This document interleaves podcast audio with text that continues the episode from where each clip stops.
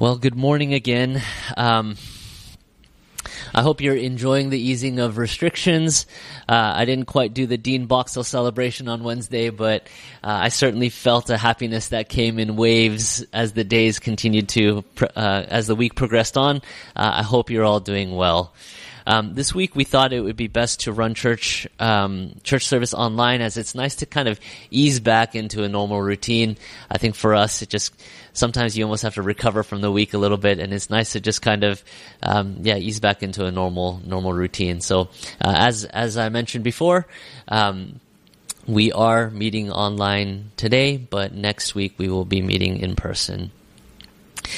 Um, so today's sermon is entitled Creation Care.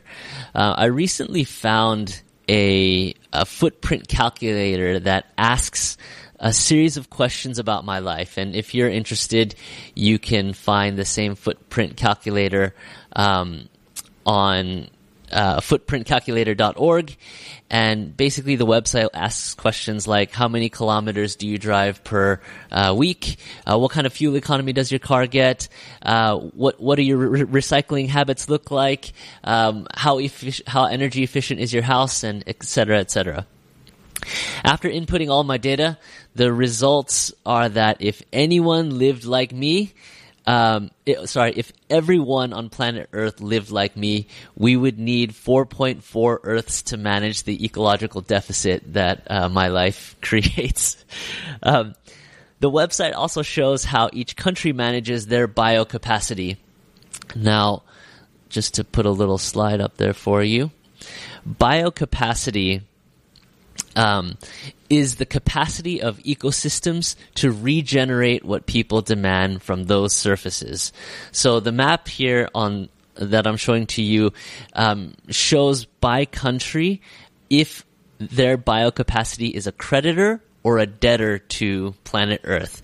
Uh, green meaning creditor, red meaning debtor. And if you look at um, the globe, well, I've kind of chopped part of the globe off for the sake of fitting all the information in there.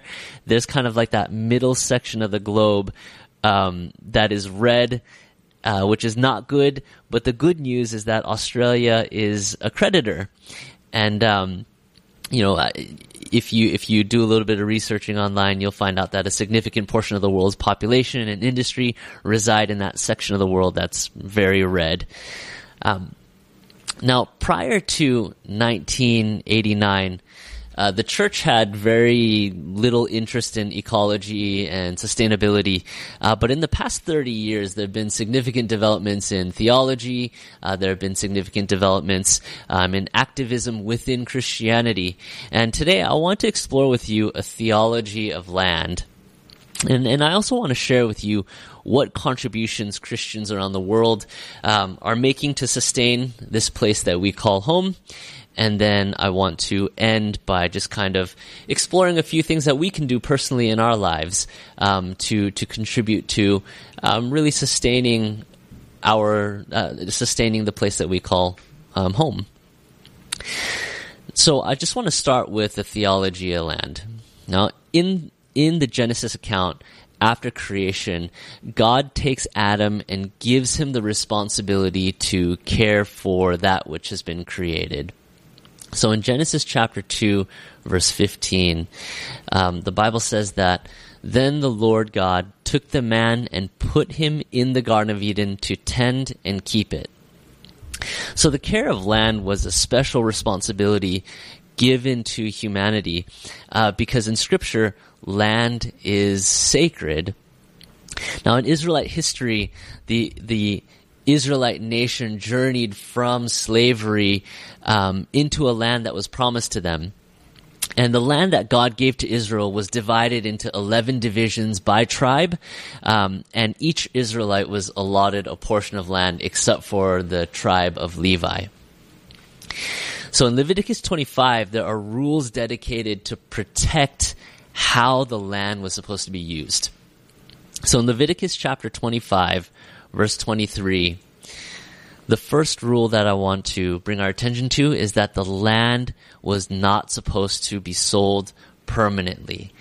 Um, now, in chapter 25, um, God kind of explains what he means by that. If we look at Leviticus chapter 25, verses 10, 13, and 14, the text reads, And you shall consecrate the fiftieth year and proclaim liberty throughout all the land to all its inhabitants. It shall be a jubilee for you, and each of you shall return to his possession, and each of you shall return to his family. In this year of jubilee, each of you shall return to his possession. And if you sell anything to your neighbor or buy from your neighbor's hand, you shall not oppress one another. So, during a lifetime, the Hebrews would buy or sell their land to either gain wealth or because they had run into hard times. But the law here states that every 50 years, the Israelites were to return the land back to the original owner. This is God's way of eliminating oppression, eliminating wealth inequality, um, the foundation for which God influences the Israelite economy was managed by land distribution. And if we look at Leviticus 23 verse 23, or going back to Leviticus 23 verse 23, notice here God says that the land is mine. God claims ownership of the land, and therefore the Israelites were supposed to treat the land as holy. Now, if we look at the first seven verses of Leviticus chapter 25, notice some of the other uh, rules here that are uh, that that are supposed to guide their management of land. So starting from verse 1 it says, "And the Lord spoke to Moses on Mount Sinai, saying, Speak to the children of Israel and say to them, when you come into the land which I give you, then the land shall keep a Sabbath to the Lord.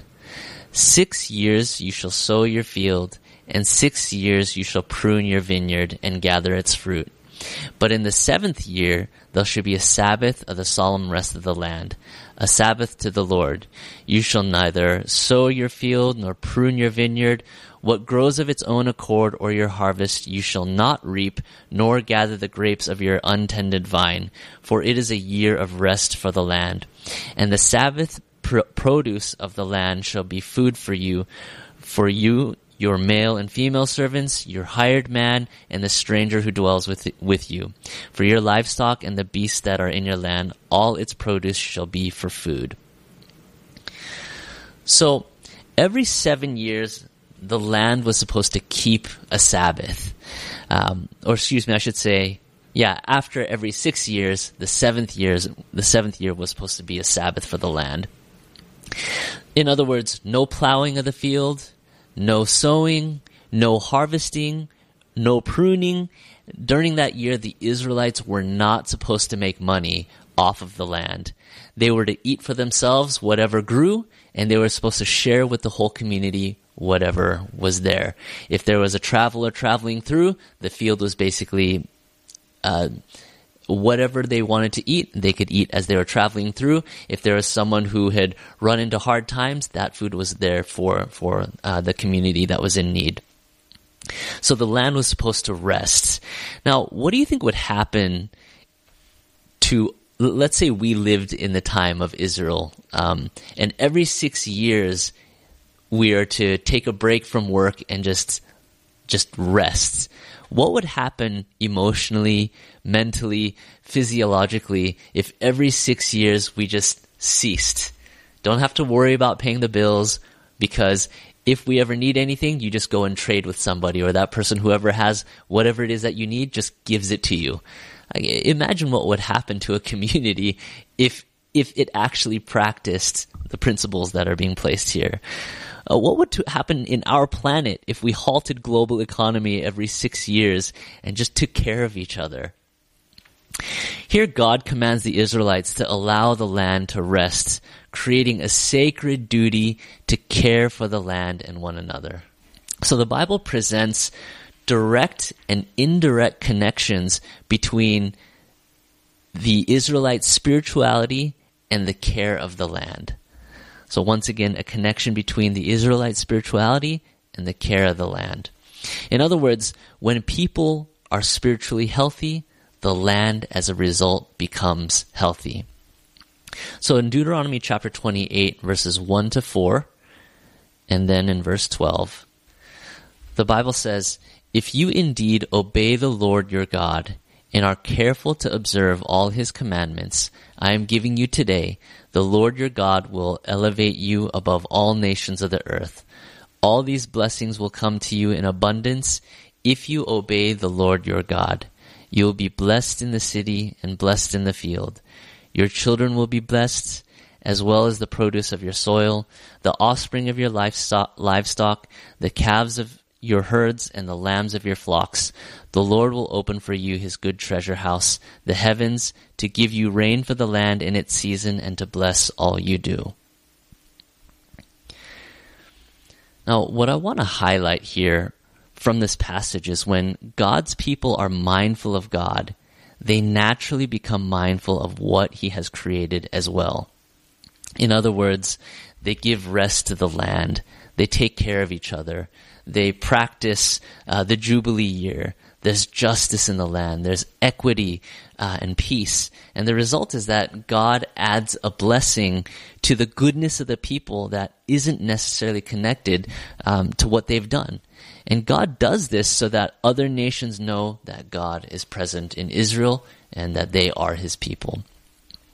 Now, if you read the remainder of the chapter, you find the opposite is also true in Deuteronomy chapter 28.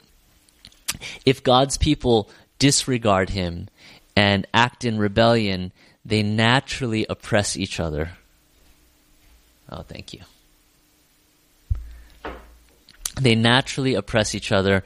Their greed and selfishness uh, drive them to overwork, injustice, inequality, and the result is that the land becomes barren.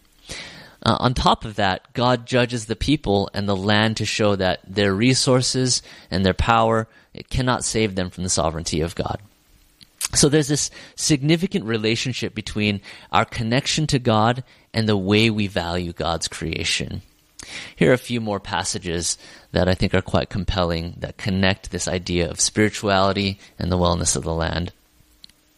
In Isaiah chapter 24, verse 5, the Bible says, The earth suffers for the sins of its people, for they have twisted God's instructions, violated his laws, and broken his everlasting covenant.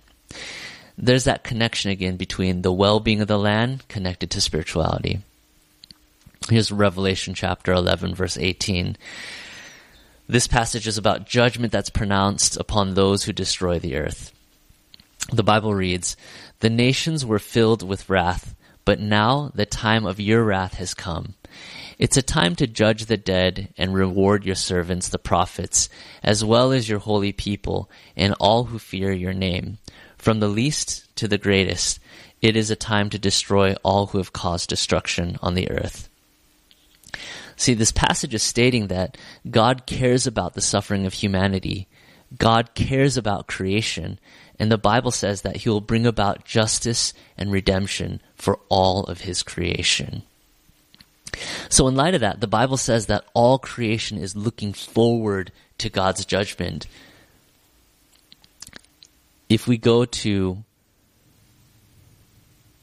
Psalm chapter 96, verses 11 to 13, it says, Let the heavens be glad and the earth rejoice. Let the sea and everything in it shout his praise. Let the fields and their crops burst out with joy. Let the trees of the forest sing for joy before the Lord, for he is coming. He is coming to judge the earth. He will judge the world with justice and the nations with his truth. So the psalmist here gives nature, which is inanimate, a voice to communicate God's desire for restoration. So, in the past 30 years, uh, Christianity has become more active in the space of ecological concern. Prior to the 90s, uh, Christianity wasn't really engaged in environmentalism, uh, and since then, there's been this. Uh, there have been these symposiums on religion and science, which I'll go to in just a, uh, which I'll explain in just a, in a moment. So, in 1989, uh, Patriarch Demetrius Demetrius published an encyclical setting September 1 as a day of prayer for God's creation. Now, since that uh, published encyclical, all Orthodox churches, the Roman Catholic Church, and the Anglican Communion have all adopted this day for prayer. In 1991, when Bartholomew I was elected as the ecumenical patriarch, uh, he organized an ecological summit in Is- Istanbul. Now, this summit was attended by Prince Philip, the Duke of Edinburgh, the chairman of the World Wildlife Fund, and it, it became this this success where uh, religion and science kind of blended together to talk about what could be done uh, to preserve Earth. From 1994 to 1998, uh, Bartholomew I organized five summits covering the topics of environmental education, ethics, and poverty. Since then, Bartholomew has hosted nine gatherings which have been interdisciplinary, interdenominational gatherings that encourage dialogue and debate about climate change. Now, I recognize that um, there may be concerns about uh, joining an ecumenical movement and, and, and the role of Adventism um, and, and, how it engages with, uh, I guess, the outside religious world. But I bring this up to recognize that within Christianity, there's this movement within um, within the churches to acknowledge the importance of caring for God's creation. And I think sometimes religion can seem disconnected from the actual needs of the world. Uh, but when it comes to ecology, this this is not the case. It's nice to know that in many ways Christianity is contributing to these important discussions you know, many of you know that Melbourne is kind of like the center of uh, environmentalism. Um, you know, the, the the city of Melbourne is largely made up of people who are environmentally conscious. Uh, env- environmentally conscious. Uh, Adam Bandt is the current member of parliament that represents Mel- Melbourne at the federal government.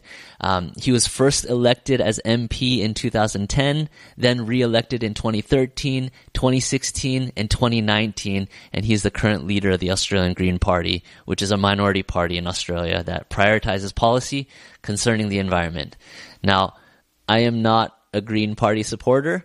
Um, I'm not uh, clearly I'm not opposed to environmentalism, but I, I, highlight this just to show that sometimes there's a disconnect between the church and the people around us. But it's so nice to know that in this case, uh, Christianity is very relevant and very active in this space. And so when people have questions about um, how uh, what is the church doing in the space of environmentalism, it's it's nice to know that there's a history there.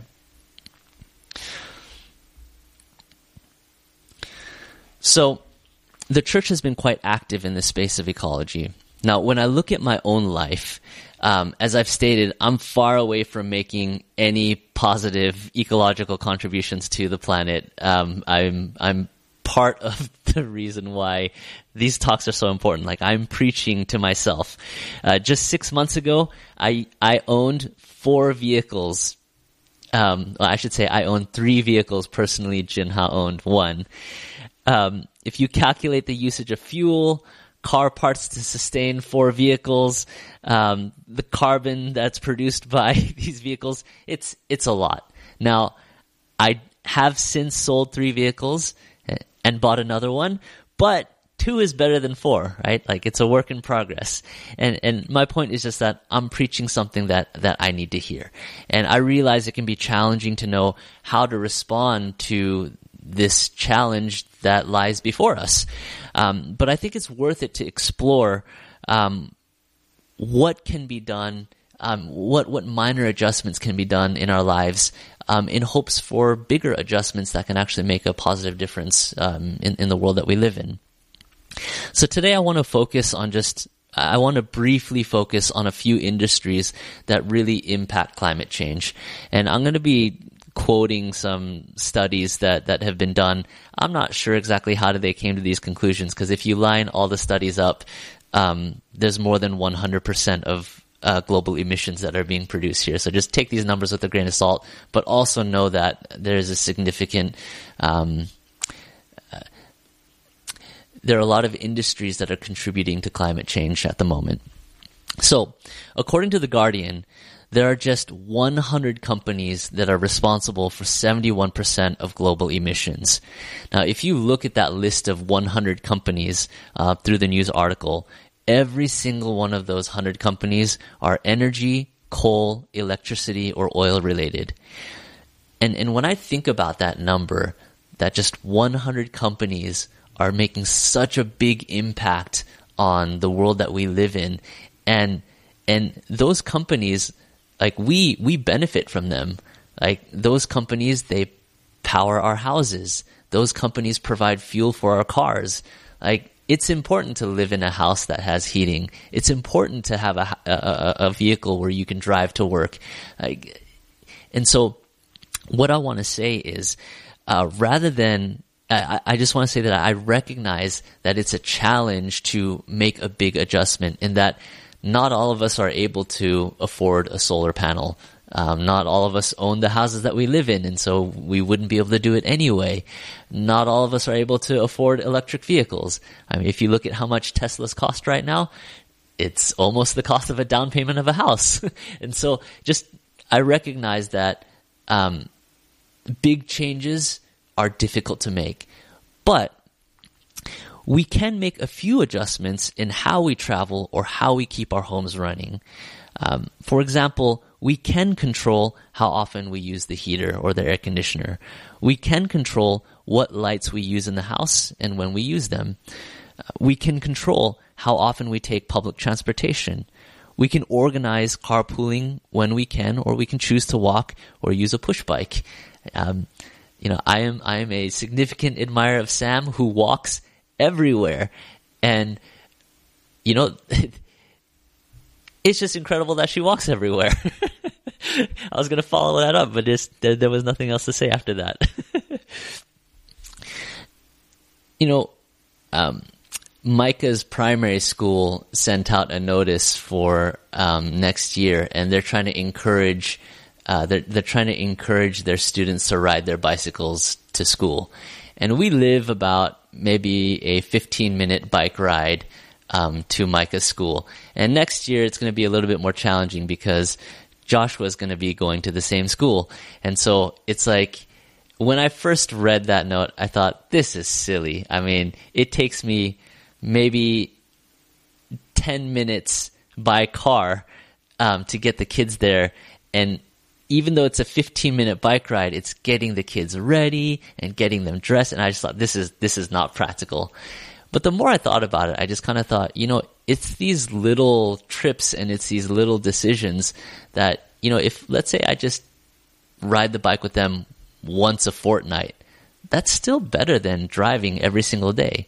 And so anyway, these little decisions I think in the long run can make a big difference. Now the UN climate change report stated that uh, land clearing and farming contribute to a third of the world's greenhouse gases. Think about that statistic. Um, land clearing and farming alone contribute to a third of the world's greenhouse gases. And the type of farming that they're talking about, like it's it's it's it's animal farming. It's it's the food that we eat. And you know, it's moments like this where it makes me deeply appreciate the Seventh Day Adventist health message uh, which promotes vegetarianism. And I think, you know, when, when the health message first um, became important to our denomination, it came about as a result of people having poor diet and becoming quite sick. And so, uh, as a result of implementing a healthy diet and, and, and, and regular exercise, um, the people who applied the health message became healthier. But as time progressed, it amazes me how relevant the health message still is, but for different reasons. Um, when I walked through Brunswick 10 years ago, 12 years ago, and realized that vegetarian food was trendy, I just kind of thought, when did this become a thing? Like, when did it become popular to become vegetarian? And then you fast forward another 12 years and you realize um, this is actually quite important for the longevity of humanity in that um, we can significantly decrease um, the effect that agriculture is having on the climate by adopting the health message. And once again, there's this, um, for me, there's this uh, emphasis of, well, not emphasis, but just, I'm amazed at how relevant um, scripture and spirituality is to the present needs of the world. So as we consider just these few industries and slight adjustments that can be made within our lifestyle, it's pretty amazing the change that can happen as more and more people adopt slight adjustments within their lifestyle. I was watching this YouTube video of uh, Mark Rober, and for those of you who are not familiar with Mark Rober, um, he is a NASA engineer who helped um, design and build uh, one of the rovers that went to Mars. And um, he is recently retired and started making these YouTube videos. And um, he has millions and millions of subscribers and millions and millions of views per video of of him engineering these um, neat inventions and, and making videos around them. Now, one of the videos that he makes is with Bill Gates, and they're actually talking about the effect of agriculture and climate change. And the whole video, they're sitting there talking to each other, eating vegetarian burgers.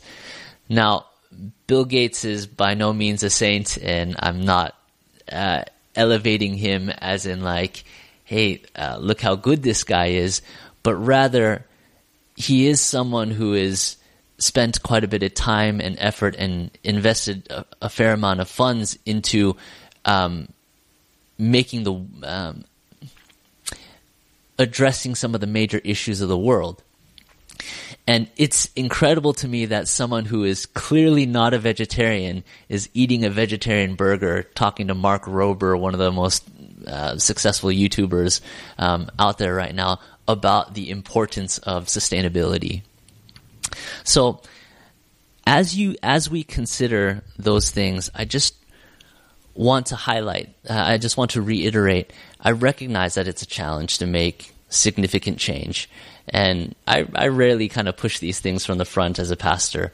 Um, but as I've been reading about um, environment, uh, ecology, and the importance of sustaining our, our, our, our, life on Earth for the sake of our children and our grandchildren, um, it just kind of it amazes me how Scripture um, emphasizes this point as well. Now, I want to end by reading a passage from Isaiah chapter 1, verses uh, 13 to 16 in closing. Isaiah chapter, thir- Isaiah chapter 1, verses 11, uh, 13 to 16. The Bible reads, oh, excuse me, this is the first passage. Bring no more futile sacrifices. Incense is an abomination to me. The new moons, the Sabbaths, and the calling of assemblies I cannot endure. Iniquity in the sacred meeting. Your new moons and your appointed feasts my soul hates. They are a trouble to me. I am weary of bearing them. When you spread out your hands, I will hide my eyes from you. Even though you make many prayers, I will not hear. Your hands are full of blood. I recognize without any context this is a pretty random passage and a very negative, uh, dark passage to read. And so, to give some context to this passage, God here is speaking to Israel who have acted unjustly. They are in um, their hearts are not interested in the things of God, and they're they're they've turned religion into this uh, legalistic, uh, works based religion that though is religious, is not good. And God here initially gives a rebuke, but then gives a message of redemption. And really, it's this contrast that I was going for. So forgive the um, lack of context. Here are the next few passages. Wash yourselves, make yourselves clean, put away the evil of your doings from before my eyes. Cease to do evil, learn to do good. Seek justice, rebuke the oppressor, defend the fatherless, plead for the widow. Come now, let us reason together, says the Lord. Though your sins are like scarlet, they shall be as white as snow. Though they are red like crimson, they shall be as wool. If you are willing and obedient, you shall eat the good of the land. So, what I want to end on here is that there are times when humanity prioritizes itself over the will of God. And here, God sternly rebukes it, but at the same time, he provides this uh, redemptive line where he's saying, let's sit down, let's reason together, let's talk about redemption. And, and he offers this sense of unconditional forgiveness, this unconditional support, and even though he rebukes Israel, he also provides this sense of acceptance and, and, and love. And the passage ends by saying, when this restoration of spirituality happens, you will eat the good of the land. And in the Bible, there's this theme of a redemption of land, um, redemption of all creation. And I think sometimes when we think of the Bible and we think of the purpose of Scripture, we kind of tend to think Jesus came to earth to die for humanity and save humanity. But as you read through Scripture, passages like Isaiah, like the one we just read, when you look through Revelation, when you look at Romans chapter 8, there are passages that communicate that salvation and redemption is for all of creation, not just people. And and one of the final signs, maybe kind of like the cherry on the top, that God's redemption is complete is that even the land gets redeemed and restored. And as you read through Revelation chapter uh, 21, you see God recreating the earth. And so there's this promise that as we journey through this, um, this, uh, uh, this this journey of spirituality and this journey of restoration, as we make these adjustments, God is there to then continue to guide, to provide forgiveness, to provide support, to provide acceptance, and the end result is one experiencing the presence of God, and finally experiencing a redeeming of the land. And so I hope that as you think about these things, as you pray through them, that um, yeah, that that you would ask God to speak to your heart about um, what adjustments can be done uh, in your life as you consider uh, this idea of faith and um, faith and, and, the preservation of land. May God bless you as you consider these things, and I'll just invite you to join me for prayer uh, as we close. Father God, um, I just want to thank you for the gift of creation that you have created us, that you've given us stewardship of something that's quite incredible, um, that that provides us a means to live, a means to sustain our lives, um, and to even enjoy life. And I just want to pray that as we consider you, as we consider uh, what it means to lay aside our own personal interests, to lay aside our greed, to lay aside our ambitions uh, for the sake of uh, for the sake of you and for the sake of each other. Um, I just want to pray that you would speak to our hearts, that you would impress upon us, that you would teach us um, how to be good stewards of that which you've given to us. So we pray these things in your name. Amen.